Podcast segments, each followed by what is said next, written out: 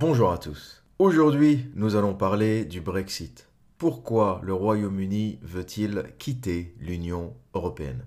Il y a trois raisons pour lesquelles les Anglais veulent quitter l'Union européenne. La première, c'est l'immigration. L'immigration européenne. La deuxième, c'est l'argent. C'est le budget que verse le Royaume-Uni tous les ans à l'Union européenne. Et la troisième raison, c'est la démocratie, ou l'absence de démocratie au sein de l'Union européenne. Tout d'abord, première raison. Les Anglais ont un problème que l'on n'a pas en France et qui est l'immigration européenne.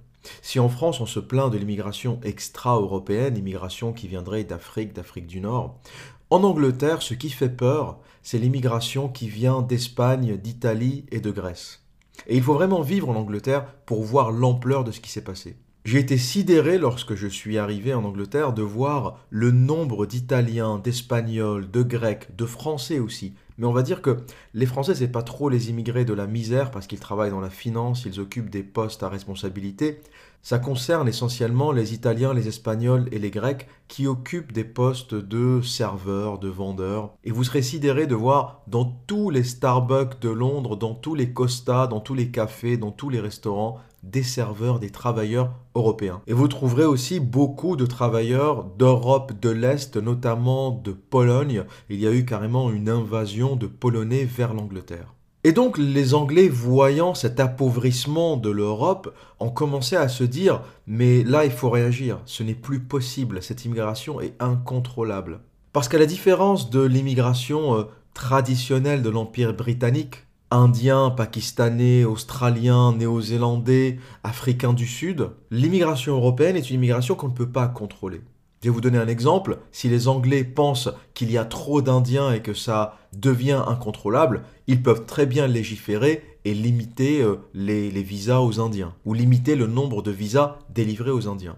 Si demain il y a un million d'Espagnols ou un million de Grecs qui débarquent en Angleterre, ils ne peuvent pas le faire parce que c'est les accords de libre-échange de l'Union européenne. Et ils se sont dit, la situation n'est pas encore catastrophique, et on a déjà des centaines de milliers de Polonais, d'Espagnols, d'Italiens, de Grecs qui débarquent en Angleterre. Qu'est-ce qui va se passer le jour où ça va vraiment partir en sucette? Qu'est-ce qui va se passer le jour où ce bloc va vraiment exploser Et ça va arriver, c'est une question de temps la construction européenne est une illusion à l'image de la, de la construction soviétique.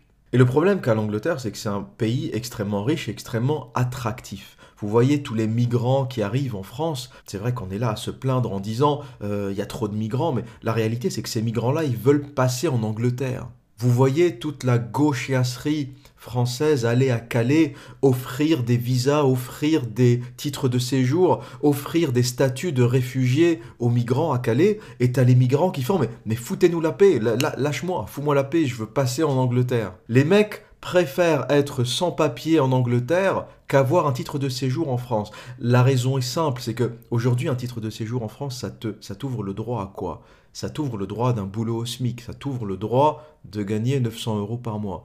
C'est absolument ridicule quand on sait que même un sans-papier sur un chantier en Angleterre peut gagner 150 livres par jour. Vous multipliez ça par 20 ou par 21 en enlevant les week-ends et les jours fériés et vous voyez ce que ça peut donner par mois. Donc il gagne en Angleterre en sans-papier 4 fois plus de ce qu'il pourrait gagner en France en étant même citoyen, même si euh, l'Afghan ou l'Irakien ou euh, les personnes qui fuient les zones de guerre arrivent en France et obtiennent un visa, et euh, en restant, ils peuvent même obtenir la nationalité française, ils gagneront toujours 4 fois moins qu'un sans-papier en Angleterre. Et les mecs ne sont pas cons, les mecs ne viennent pas en France pour visiter le château de Versailles, la tour Eiffel. Les mecs viennent euh, en Europe pour gagner de l'argent et pour subvenir à leurs besoins et pour espérer avoir une vie meilleure et envoyer de l'argent à leur famille. À la base, un migrant, il vient pour ça. Faut arrêter de tomber dans les délires de, de, de grands remplacements, de théories farfelues. Le but du migrant, c'est de gagner du fric et d'envoyer de l'argent à sa famille.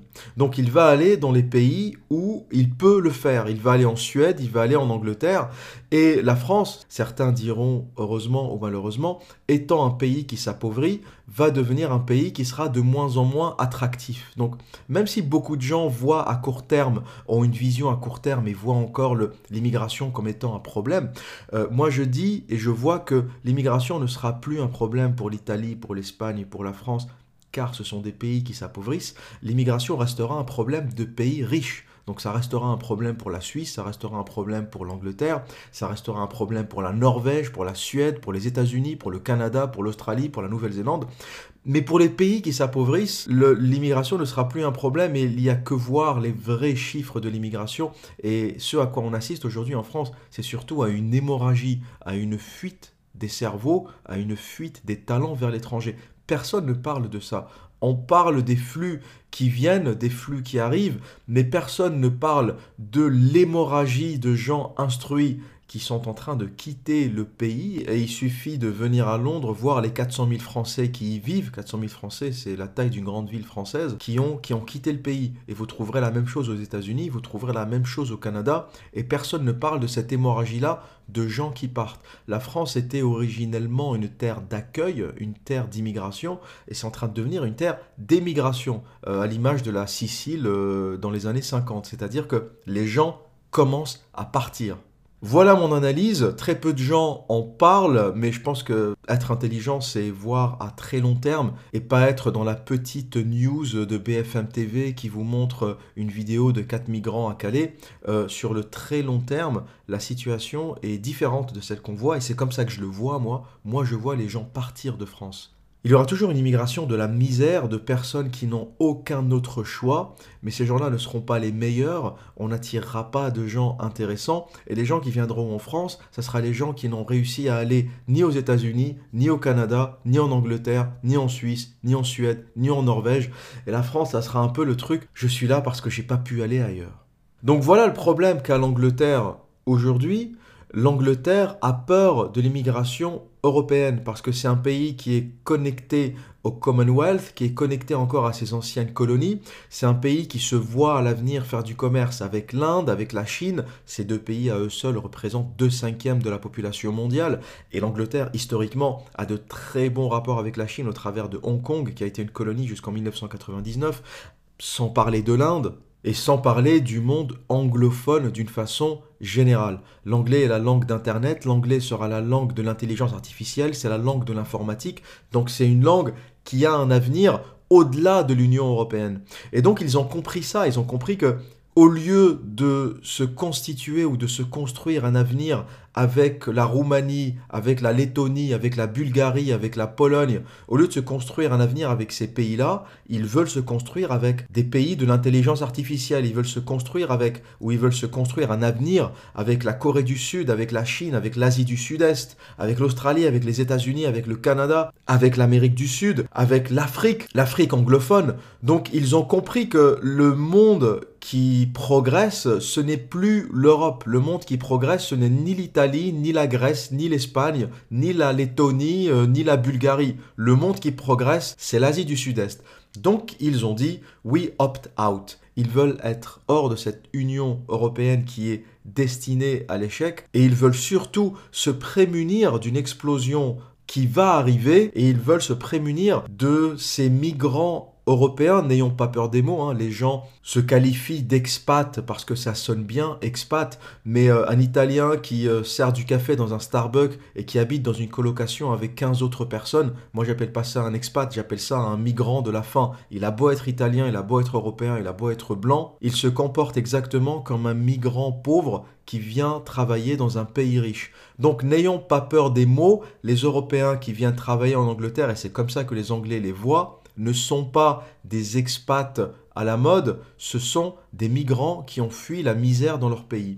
Et j'ai eu une conversation très intéressante avec une Italienne euh, en 2016, juste après euh, le vote pour la sortie de l'Union européenne. Et cette fille m'a dit euh, Ah, c'est dommage, pourquoi les Anglais ont fait ça? Ils sont cons, on est mieux ensemble, on est plus fort ensemble. Et à un moment, je la regarde et je lui fais Mais dis-moi, t'es italienne? Elle me répond Oui. Et je lui dis, l'Italie, c'est dans l'Union européenne, cette, fameuse Union européenne qui est géniale, qui est on est tous bien ensemble, Erasmus, euh, c'est la vie est belle. Elle me fait, oui, c'est, évidemment, c'est dans l'Union européenne, c'est l'un des même des contributeurs principaux. Et je lui dis, mais pourquoi tu retournes pas en Italie si l'Europe, c'est si génial que ça? Et là, elle a baissé la tête. Elle sait très bien que si elle ne vit pas en Italie, c'est qu'elle n'a pas de boulot en Italie.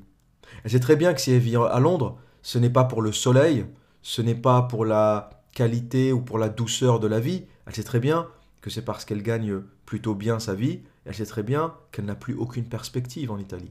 Donc il y a cette hypocrisie des gens que j'appellerai pas des expats, mais des immigrés européens au Royaume-Uni, qui vont être européistes. Beaucoup de mes amis euh, sont européistes, de mes amis français en Angleterre sont européistes, pas tous, hein, mais beaucoup, qui pensent, qui ont un peu cette idée euh, que, l'Europe c'est génial, c'est le progrès, etc. Mais qui travaillent en Angleterre parce qu'ils n'arrivent pas à trouver de boulot en France. Et ils ont eu des opportunités en Angleterre, et j'en fais partie, que je n'aurais jamais eu en France. J'ai progressé en deux ans à Londres plus qu'en dix ans à Paris. C'est incomparable. La marge de manœuvre, le potentiel d'évolution que vous aurez dans, dans ces pays-là, dans les pays anglo-saxons d'une façon générale, sont dans aucune mesure comparables à ce que vous pourrez avoir en France. Et pourtant, malgré ça, ils sont encore européistes. Donc c'est une espèce de, c'est une espèce de névrose. Voilà, tu, tu fuis la misère et une fois que tu n'y vis plus, tu consolides une Union européenne qui continue à produire de la misère dans ton propre pays. Moi, j'appelle ça de l'égoïsme.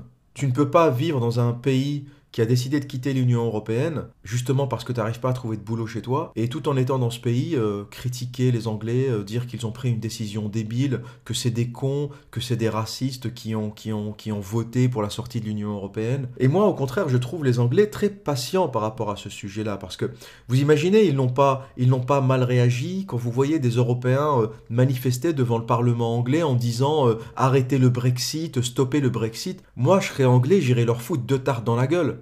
Ils n'ont pas le droit de vote, ce sont des citoyens européens en Angleterre, mais ils ne sont pas anglais, ils ne sont pas britanniques, ils n'ont pas le droit de vote. C'est comme si que des étrangers manifestaient en France pour changer une loi ou euh, pour dire que les Français ont voté comme des cons et qu'ils devraient faire autre chose. T'es étranger, tu fermes ta gueule. Tu parleras le jour où tu seras citoyen, le jour où tu auras la capacité de voter. Et j'ai trouvé les Anglais très patients en voyant toutes ces hordes d'immigrés européens, j'appelle ça immigrés, on va arrêter de les appeler expats, moi ça me gave les mecs, s'il y a des mecs qui m'écoutent et qui continuent à se qualifier euh, ou s'appeler expat, vous êtes des immigrés, vous avez fui la misère en Europe pour travailler en Angleterre. Arrêtez d'utiliser ce mot trendy, ce mot à la mode euh, d'expat, vous êtes des immigrés, point barre. Et donc voir tous ces immigrés devant le Parlement européen, euh, ces immigrés espagnols, italiens, roumains, polonais, euh, français manifestaient avec le drapeau européen en disant arrêtez le Brexit, les Anglais ont voté comme des cons, euh, et voir les Anglais, euh, le fameux flegme britannique, stoïque, ne pas réagir à ça, baisser la tête, avancer, avancer dans leur projet, avancer dans le projet qu'ils ont décidé dans leur pays, j'ai trouvé ça d'une noblesse incroyable. Et j'ai rien spécialement contre les Roumains, ni contre les Polonais, ni contre euh, tous les autres Européens. C'est simplement la logique de leur démarche qui m'agace. On vit dans un pays d'accueil. L'Angleterre est un pays d'accueil qui a accueilli tous ces Européens, qui leur a donné du travail, qui les a traités comme des Anglais. Et donc, par marque de respect, on devrait respecter le vote des Britanniques. On vit chez eux. C'est leur pays. Arrêtons de leur donner des leçons. Si on a des leçons à donner, si un Italien a une leçon à donner, eh ben qu'il aille la donner en Italie, dans son pays qui est en train de devenir un pays du tiers-monde. On va bientôt annexer euh, l'Italie à la Tunisie si ça continue comme ça. Si tu as des choses à dire, va les dire en Espagne et va les dire dans l'Union européenne. Arrête de faire chier un peuple qui a décidé d'en sortir, un peuple avant-gardiste qui a souvent fait les choses avant les autres et qui montrera qu'il avait raison. Parce que je vous dis que dans 20 ans ou dans 30 ans, je ne sais pas combien ça va prendre, peut-être beaucoup moins, quand, ce bloc absurde explosera, éclatera, on parlera dans l'Angleterre comme le premier pays qui a quitté cette union. J'aurais aimé que ça soit la France, c'est malheureux, mais encore une fois, c'est l'Angleterre qui va montrer le chemin. Raison numéro 2 pour laquelle les Anglais veulent quitter l'Union européenne, c'est les contributions qu'ils font chaque année à l'Union européenne. Il faut savoir que les Anglais sont des contributeurs nets avec l'Allemagne, la France, l'Italie, L'Allemagne est le plus gros contributeur avec 19,5 milliards d'euros, la France est le deuxième plus gros contributeur avec 16,2 milliards d'euros, l'Italie contribue à hauteur de 12 milliards d'euros et le Royaume-Uni contribue à hauteur de 10,6 milliards d'euros. L'Angleterre a réussi à réduire sa participation à l'Union européenne parce qu'ils ont réussi à avoir un deal particulier grâce à Margaret Thatcher avec son fameux discours Give me my money back ou I want my money back parce qu'à l'époque, les Anglais donnaient 18,6 milliards d'euros. Et ils ont eu, c'était pratiquement le deuxième contributeur net après l'Allemagne. Et ils ont eu un rebate, une réduction de 5,6 milliards d'euros pour contribuer un peu moins, avec une, contribution euh, un peu plus raisonnable. Sauf que malgré tout cela, les Anglais restent un contributeur à hauteur de 8,9 milliards d'euros. Euh, L'Italie est à peu près à l'équilibre, ils donnent autant qu'ils reçoivent. La France est un gros contributeur net, on donne énormément d'argent à l'Union européenne et on en reçoit un peu. Et c'est l'intelligence de l'Union européenne qui fait croire en fait qu'elle donne de l'argent aux nations. Il y a beaucoup de gens dans mon entourage qui me disent mais t'imagines s'il n'y a plus d'Union européenne, tous ces projets européens, toutes ces collaborations, ça va tomber à l'eau, qui va les financer? Oui, mais cet argent qui contribue au projet européen, il vient d'où? L'Union européenne, ça produit rien, ça n'a pas de c'est pas un état qui produit quelque chose. Donc c'est les contributions de l'Allemagne, de la France, de l'Angleterre qui font marcher la machine. Donc ces projets européens qui n'existeront plus après l'effondrement de l'Union européenne, ils seront toujours financés par les nations. Et au lieu que ce soit des projets européens pilotés par Bruxelles, ça sera des collaborations internationales. Il y aura des projets franco-allemands, des projets franco-britanniques, des projets franco-italiens, franco-espagnols. On n'a pas besoin euh, de l'alcoolique de Juncker pour monter, euh, pour organiser euh, des projets européens. Ce que fait l'Europe, c'est assez intelligent parce qu'au final, ils prennent l'argent des contributeurs nets, la France, l'Allemagne, le Royaume-Uni, et ils redistribuent en disant que c'est l'Union européenne qui donne. Regardez la générosité de l'Union européenne, on donne de l'argent à la Grèce, on donne de l'argent à l'Espagne, on donne de l'argent à la Pologne, qui est l'un des bénéficiaires nets qui reçoit énormément d'argent. Et les Anglais ont commencé à se dire, les contributeurs anglais qui s'intéressent beaucoup à la façon dont on dépense leur argent, ont commencé à se dire, mais pourquoi je paierai des impôts pour qu'on aille construire des autoroutes euh, en Pologne? Pourquoi donner mes impôts pour que le niveau de vie monte en Pologne, en Roumanie, en Bulgarie? Mais je travaille pas pour ça, moi. Moi, je travaille pour ma famille, pour mes enfants, pour ma ville, pour mon village, pour mon pays, pour ma nation. Je travaille pas pour les Roumains. Et ils ont commencé à se dire, ça suffit. Entre 10 et 13 milliards d'euros qu'on donne comme ça tous les, tous les ans, pour qu'on aille faire des projets dans des nations avec qui on a peu ou pas de rapport, ça ne nous intéresse pas. Donc voilà une autre raison pour laquelle les Anglais ont décidé de sortir de l'Union européenne. Ça ne les intéresse pas, cette espèce de, de racket européen les Français sont moins regardants sur le sujet. Très peu de Français vont regarder combien on donne à l'Union européenne, combien on en reçoit, est-ce que ça vaut vraiment le coup, à quoi ça nous donne accès, à part le marché commun, euh, à quoi ça contribue réellement? Quand on voit que nos impôts vont financer des salaires à 7 000, 8 000, 10 000, 15 000 euros de parlementaires européens qui pointent une fois par semaine, quand tu vois Rachida Dati qui, qui pointe une fois par semaine au Parlement européen pour être payé 7000, 8000 euros net sans, euh, sans compter euh, l'hôtel, euh, les avantages en nature et tout ce qu'on, tous les à côté, le chauffeur, le restaurant. À chaque fois qu'elle passe une nuit à Strasbourg, je ne sais pas combien d'ati doit consommer, mais, mais, mais, mais ça, doit être, ça doit être assez signifiant, multiplié par 700, 1000 ou 1400, je ne sais plus combien ils sont, à aller toutes les semaines à Bruxelles pour s'asseoir et, et regarder leurs emails sur leur iPhone. Donc c'est un fonctionnement qui coûte très très cher et c'est pratiquement, un racket organisé. Et les Anglais qui regardent de façon très attentive la façon dont on dépense leur argent ont dit stop. La troisième raison pour laquelle les Anglais ont voulu sortir de l'Union européenne, c'est la démocratie, ou plutôt l'absence de démocratie. Le Royaume-Uni est une grande démocratie. Ils sont à l'origine du Magna Carta. C'est l'un des premiers pays à avoir décidé de réduire le pouvoir du roi et à voter une charte, la Magna Carta, qui pousse le roi à respecter certaines règles et à avoir un grand conseil qui contrôle la politique fiscale du pays. Et depuis la Magna Carta, les Anglais sont très très attachés à la démocratie. Et lorsqu'ils ont vu le pouvoir de Bruxelles, le pouvoir de la Commission européenne qui n'est pas élu, avoir un pouvoir plus grand que leurs élus, ils ont dit qu'il y avait un truc qui n'allait pas. C'est le fameux discours de Nigel Farage à la Commission européenne où il avait dit Who are you? en s'adressant au commissaire européen Who are you Qui êtes-vous Je suis élu par le peuple britannique. J'ai été élu ma place au Parlement européen et le résultat du vote des Britanniques pour mon parti, pour le UKIP. Moi, j'ai été élu. Mais vous, qui êtes-vous? Qui vous a élu? Et en face, grand silence. Personne ne répondait parce qu'il n'y a rien à répondre. La Commission européenne n'est pas élue. Et pourtant, elle décide. Elle a un plus grand pouvoir que tous les présidents de l'Union européenne, tous les premiers ministres. Et les Anglais se sont dit, c'est pas possible.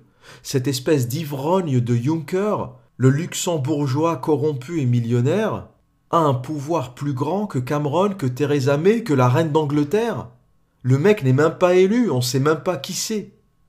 Et pour eux, ça devenait une humiliation, ça devenait insupportable. Et c'est des gens qui n'aiment pas la paperasse, c'est un peuple très pragmatique. Les choses doivent avancer vite, elles doivent se faire simplement. Ils détestent la bureaucratie, ils détestent quand les choses deviennent gluantes. Et l'Europe, c'est gluant, c'est bureaucratique, c'est beaucoup de paperasse. T'as des gens qui sont payés une fortune pour décider de la taille des tomates pour décider de la taille des fruits. Aujourd'hui, on jette des, des, tonnes de fruits parce qu'ils n'ont pas la bonne taille dictée par les réglementations européennes. Vous avez remarqué que dans les rayons, tous les fruits sont beaux, sont lisses, sont ronds, ils font tous la même taille. Quand vous allez en Afrique, vous faites votre marché, vous voyez des pommes, des poires euh, déformées, avec des petits points dessus, des petits grains, euh, des petits insectes. C'est vivant, merde. C'est un, truc, c'est un truc naturel. Et quand je voyage, je suis toujours surpris par la, différente, la, différence dans la taille des fruits, dans, la, la diversité, dans les étalages, parce que c'est des pays euh, en Afrique ou en Asie qui sont pas encore corrompus par toutes ces réglementations européennes qui dictent la, la taille des pruneaux, la taille des pommes, la taille des poires. Et donc c'est une espèce de, dictature soft, parce que l'Union européenne euh, a toujours euh, réussi à bien communiquer avec une espèce de, coolitude. Ils font tout à la cool, tu vois, ils font Erasmus. Erasmus, c'est quoi? C'est à la base un outil pour sensibiliser les, jeunes à l'Europe. C'est l'Union européenne qui vous paye une bourse avec l'impôt, les impôts des travailleurs, pour vous envoyer faire la fête dans un autre pays. Moi, j'ai des amis qui sont allés faire Erasmus à Grenade. Ils ont fait leur quatrième année d'architecture à Grenade. Mais depuis quand Grenade est une grande université d'architecture?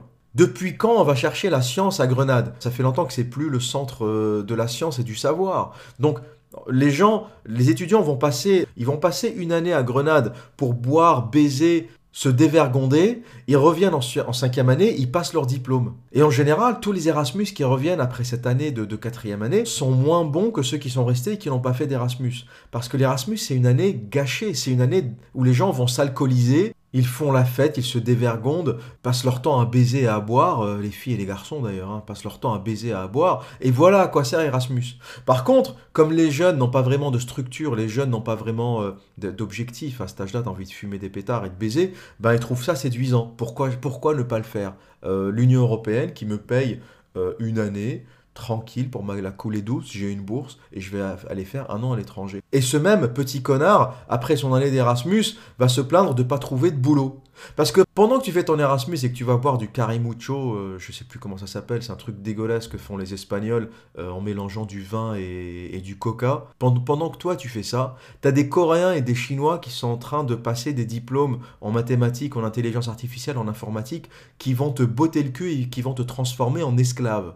Parce qu'à côté de ces gens-là, t'es une petite merde. Les mecs sont en train de se préparer à la guerre du savoir. Les mecs se préparent à la guerre des étoiles, c'est Star Wars.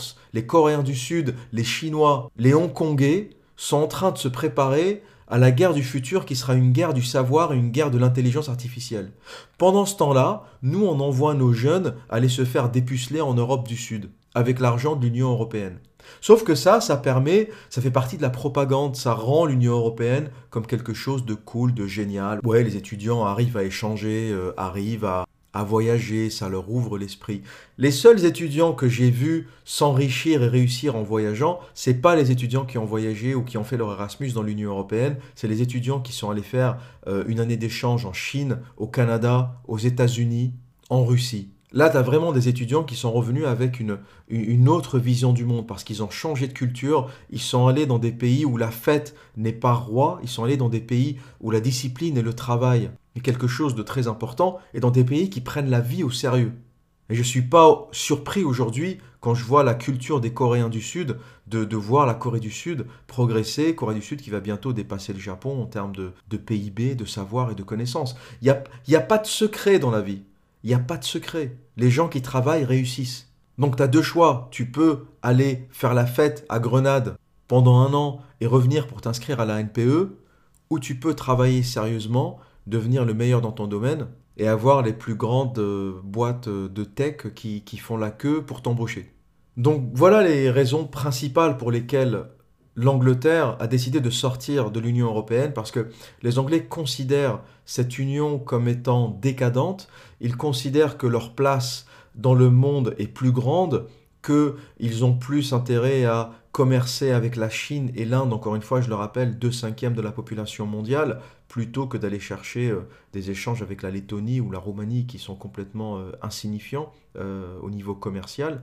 Et surtout, surtout, la grande ou leur grande préoccupation, c'est le flux migratoire à l'explosion de ce bloc. Parce que l'appauvrissement de l'Espagne, de la Grèce, de l'Italie est quelque chose de très très inquiétant pour les Anglais et ils savent que les phénomènes de vases communicants vont faire que ces gens-là n'iront pas en France, n'iront pas en Lettonie, n'iront pas en Roumanie, euh, ils iront dans les pays riches. Donc les, phénomènes de vases communicants se feront avec la Suisse, se feront avec l'Angleterre, euh, se feront avec des pays riches. Encore une fois, je le répète, l'immigration, c'est un problème de pays riches. Et quand on cesse d'être un pays riche, quand on se dégrade, eh bien, l'immigration, par défaut, ne devient plus un problème. Euh, comme je le disais déjà, le problème qu'on aura à l'avenir, c'est plutôt d'empêcher les gens de quitter la France, plutôt que d'empêcher les gens d'y rentrer. Et donc, si je devais parler de la France, aujourd'hui, on est à la croisée des chemins. On a, on a, deux options aujourd'hui. ou on bascule dans euh, l'appauvrissement, on rejoint l'Espagne et l'Italie, ou euh, on arrive à s'en sortir par le haut et on reste un pays dominant. La France a toujours eu la particularité d'être un pays hybride. On n'est pas l'Allemagne et on n'est pas l'Italie euh, ou l'Espagne. On a toujours eu ce, côté hybride, une espèce de mélange entre le sérieux allemand et la détente euh, latine des pays du Sud. Ce qui a toujours fait de la France un pays intéressant, c'est-à-dire au sens un pays agréable à vivre, mais aussi un pays performant. Mais aujourd'hui, on est vraiment à la croisée des chemins parce que je ne suis pas sûr qu'on pourra préserver cette caractéristique qui est par ailleurs très intéressante. Et aujourd'hui, on est plutôt en train de glisser vers le bas pour rejoindre la Grèce et l'Espagne dans le peloton des pays du Sud. Et il est très intéressant de voir et de suivre ce qui se passe en Angleterre.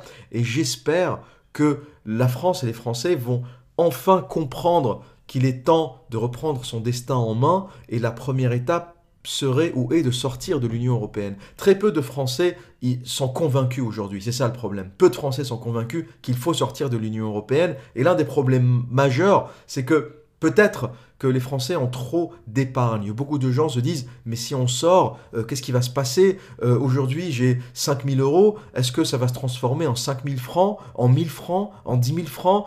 Qu'est-ce que va devenir euh, mon argent? En fait, nous sommes tellement intégrés à l'Union européenne que les gens ont peur de ce qui va se passer si jamais ils quittent cette union. L'incertitude est tellement grande, problème que n'ont pas les Anglais parce qu'ils ont gardé la livre sterling encore une fois grâce à Margaret Thatcher qui a dit si vous m'enlevez le pouvoir de la monnaie, à quoi me sert-il de diriger le pays? Si vous m'enlevez le pouvoir de la monnaie, si vous m'enlevez le pouvoir de frapper monnaie, vous m'avez enlevé le pouvoir tout court.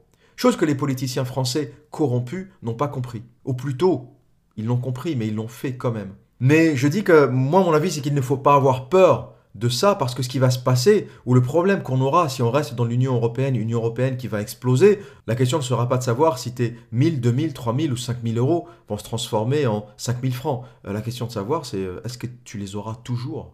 Tes quelques, milliers d'euros. Hein. Si le bloc explose, je peux dire que le problème que tu auras, il sera beaucoup plus grand que les quelques milliers d'euros que tu as réussi à épargner. Donc, à mon avis, il faut prendre de l'altitude par rapport à ça. Il faut arrêter d'avoir peur du changement que va générer une sortie de l'Union européenne, parce que de toute façon, rester dans l'Union européenne à long terme, c'est la dissolution et la dislocation de la France. Et je vous le dis, Très peu de gens en parlent, mais je vous le dis, la prochaine étape de l'Union européenne, c'est de récupérer le siège permanent de la France à l'ONU. Aujourd'hui, l'Angleterre sortant de l'Union européenne, le seul pays européen ou le seul pays de l'Union européenne qui a encore un siège à l'Organisation des Nations Unies est la France, aux côtés des États-Unis, de la Chine, de la Russie et du Royaume-Uni. Et aujourd'hui, la France étant complètement intégrée à l'Europe, l'Union européenne va commencer à dire à la France Aujourd'hui, il faudrait qu'on ait un siège européen. À l'ONU, ça sert à quoi d'avoir un siège français? Nous sommes un bloc, nous sommes une entité et on doit parler comme une seule voix. Et je vous dis que la première chose,